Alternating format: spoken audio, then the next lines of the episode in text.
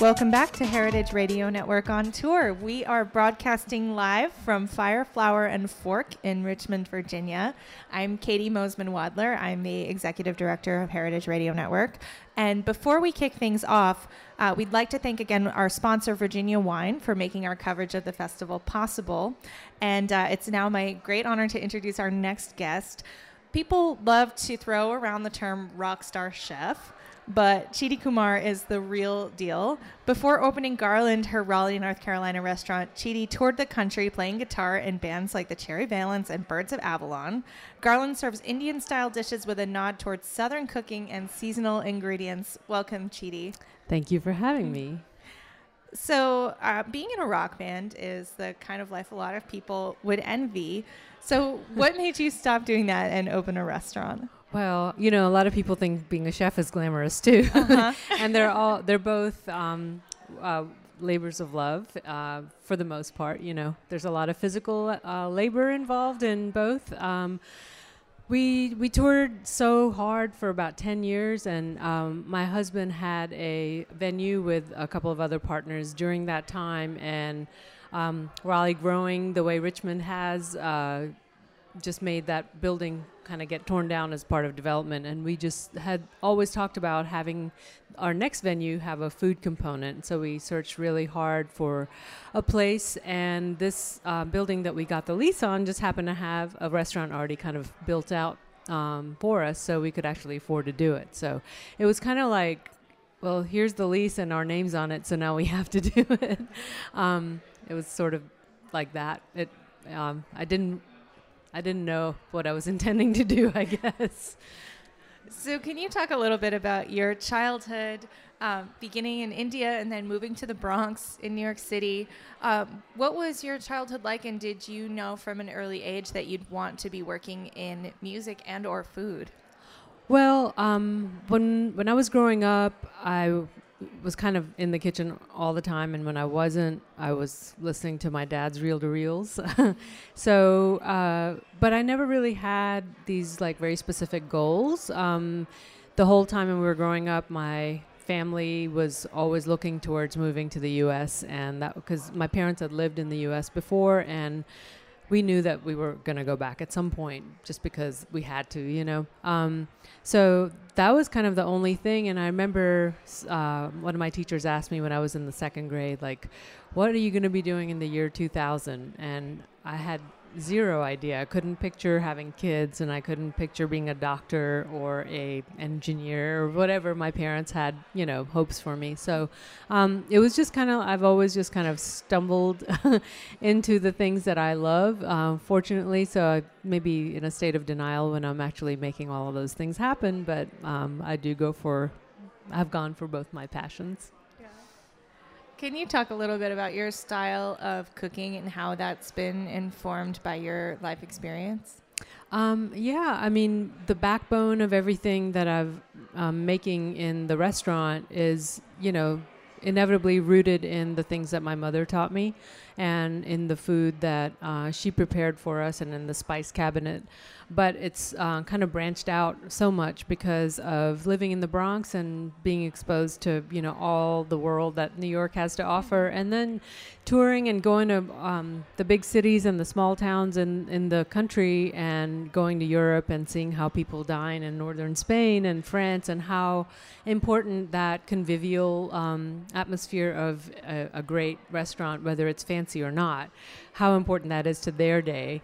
Um, and then uh, kind of and every time we'd go to the south, I would realize that wow, this is the one part of the country that seems to have this uh, history and this food culture that is really reminiscent of India, you know, or like the things that I was familiar with long traditions, a lot of um, ingredients from all over the place, and then a farmer's market, in our case in Raleigh, that's like a mile and a half from downtown, uh, that's open every single day, and it's not fancy and it's not artisanal, it is just the way of life. And it really resonated with the way that my, um, my family used to cook when we were in India. So it was kind of a, a little bit of going back home for me. And um, just also having a very diverse population in Raleigh because of the triangle, just having um, loads of uh, Asian markets to be able to get all the spices I wanted and, you know, source the things that I was reading about in cookbooks. What was life like when you were touring, your daily life, and how how much were you uh, eating on a bus, and then how much do you get to eat out in the city that you're traveling to? Well, we uh, we were a van band, uh, so Oh. we were you know uh, super DIY, self-managed. We didn't spend that much time on a bus. We had a van everywhere we toured. Even in Europe, we would rent like a, a Sprinter or whatever. So um, um, more like 99% of my time was spent in a van with dudes. Uh, so I'd be the only woman. Uh, I always packed a crate of kitchen essentials. We would cook in hotel rooms and we would go camping and I'd cook on the fire. Kind of dinner was on me. Are these hotel rooms that would have a kitchen, or were you No. improvising heat sources? And yeah, can you uh, hot plates and uh, hot plates, George Foreman grill, uh, a, a gas stove that got stolen immediately. Like we put it, you know, next to our tire and we started cooking and like I don't know what happened. I went in the room to get something and came out and it was gone. so um, yeah, it was a, a lot of improvisation. so you're uh, like a boss of camp cooking, and uh, so I, I, you know, Well, um, outdoor well- cooking is sort of a different thing than than is. improvising in a hotel room. Um, did you did you have smoke detector situations, or um, how how much did you feel like you could get away with in a hotel room? Well, um, we definitely pushed the envelope because oftentimes we were like six of us crammed into one one tiny room anyway. So I mean, they were going to throw us out. They'd have a litany of excuses.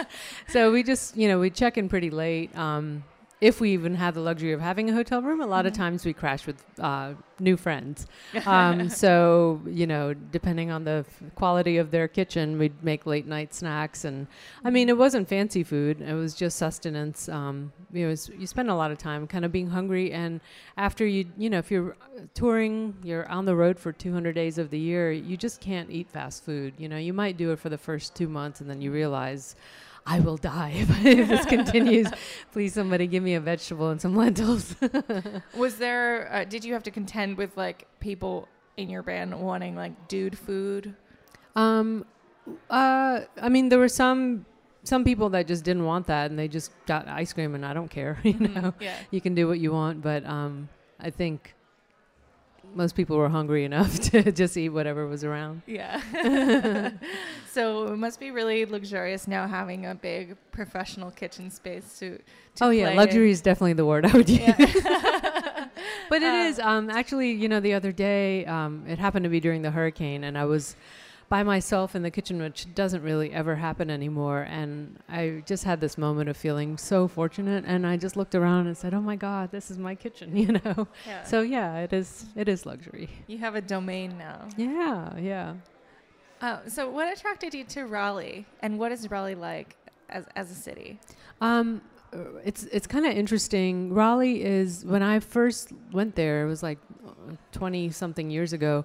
Um, it just had this really excellent community, warm, accessible vibe, and I kind of felt like it had all this potential, and maybe it had an identity crisis, and maybe I did too. So we were kind of in the same place Mhm. together, and it felt like a place that maybe I could find myself and I could figure something out. Um, it was easy to live there, and I had some good friends that were playing music, and um, because of all the things that I said earlier about having a farmers market and Asian markets and Mexican markets and you know whatever Chinese ingredient you want is right there, um, I just felt like I could kind of make a little hovel for myself. Um, it's grown tremendously since then, and uh, if we hadn't been in Raleigh, I don't think that I would have been able to find the time or have the guts to play music or open a business. Um, the growth has been pretty rapid, but it's also been really smart and deliberate on the government side for the most part. Um, downtown isn't like overrun by a bunch of corporate entities, uh, so there's such a great independent food scene, uh, owned restaurants owned by people who really have a voice and are just showing um, showing that voice in a really creative and uh, delicious way. Um, so, and then Raleigh, like architecturally resonated with me because of the hometown that I grew up in in India is uh, Chandigarh. It's like a postmodern um, city. And um, I just recently found out that the original architect for my hometown in India was from Raleigh. So that was No a little, way. yeah, it's a little bit kind of a, a mind blow. That's a little eerie. yeah, it was really Cool. creepy. Wow. creepy and great. And like, yeah, it was like uh, destiny just sort of saying, yeah, you, Yeah. you were meant to be here. yeah. it's like full circle. yeah, totally. Has your relationship to the city changed since you arrived? Um, well, that's a good question. Um, y- yeah, I mean, I, I, I feel more of a part, you know, um, in, in as much as anybody can. Uh, I I feel uh, more invested, obviously, just because we have a business right downtown. But um, you know, I I really I care so much more about what happens in the Mhm. city. Not that I didn't care before, but you know, I could take it or leave it. Can you talk a little bit about your menu at Garland and um, and what's in the name? Um, so Garland, uh, we'll start with the name first. Um, our building um, has three businesses. So we talked about the music venue. Kings is upstairs. Garland is in the middle, and we have a bar downstairs called Neptune's. And when we found that space across the street, or like caddy corner, as we say, um, was this building called the Garland Jones Building, and that building was the first building I saw in Raleigh, and I thought, oh, that looks like Chandigarh. You know, this had these blue and white panels and like very typical of like 1959, 1962 kind of architecture. And of course, they tore that building down. And um, my husband and I were on this rant that like every time there's a cool building that we love, Raleigh tears it down. You know, so we decided to name. Um, all of our businesses after buildings that we love that got torn down. But then also garlands are uh, a welcome symbol in India. They're festive. Uh, when people come to your house for the first time, you give them a garland. And garlands are um, made from many elements, but ha- but are united by a, a common thread, uh, literally.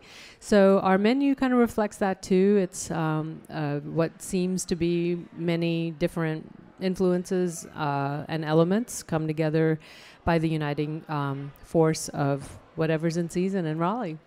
And all the sourcing is local. So uh, our menu, uh, we have a lot of components that change. We do a lot of seasonal specials, but there's uh definitely an anchor of like greatest hits, if you will, that kind of always, uh, always on the menu. So very recently, this week, you were written up in the Times. Yes. Can you talk about that? Um, I'm still not sure if that really happened, but uh, this wonderful woman in Raleigh uh, has written a, uh book from Trin- uh, cookbook. Uh, she's from Trinidad, and um, she had dined in the restaurant a few years ago, and then she just came by and said, "Hey, I'm I'm pitching the story for the Times, and I want you to be be the subject." And I was like, "Yeah, okay, that's cool." yeah, we'll- we did a bunch of interviews, and um, yeah, it's pretty mind blowing. Yeah. it really is kind of emotional. I grew up reading that paper, and you know, I think a lot of people probably have. Mm-hmm. Um, that's amazing. Yeah. Does it feel unreal, or have you gotten a lot of reactions to it? I mean, both. You know, um, Instagram has melted, and um, it it did. It, I mean, it's it's pretty surreal. I have the actual paper, and um, I guess it. Yeah, it's it's there. It is. Yeah, I, I don't know. I don't know what to make of it, but I'm I'm really excited. it either makes it all more or less real. yeah, maybe. exactly. What is Cool. real? um, so what's next for you? Um, well, we have a dinner tomorrow night at Brenner Pass with a bunch of uh, amazing female chefs, and um, I, you know, uh, I'm kind of keeping my options open for the future, and just hope to uh, continue to learn and grow and become better at what I do, and employ some really great people and watch them grow. That's sort of there we go. awesome. Whatever else happens is is candy. Cool. Mhm. Well, Cheetie, thank you so much for sitting down with me today. Thank you so much for having me. I hope you'll come have pizza with us at Roberta's soon, and we'll tape something in our studio. I'm gonna hold you to it. Please do. yeah, yeah, we'll I've always wanted to go in that little box. We're there. We're there. Come on in. yeah. Um, and I want to say thank you again to our sponsor, Virginia Wine, for making our coverage of Fire, Flour, and Fork possible. Thank you. We'll be right back with more of Heritage Radio Network on tour.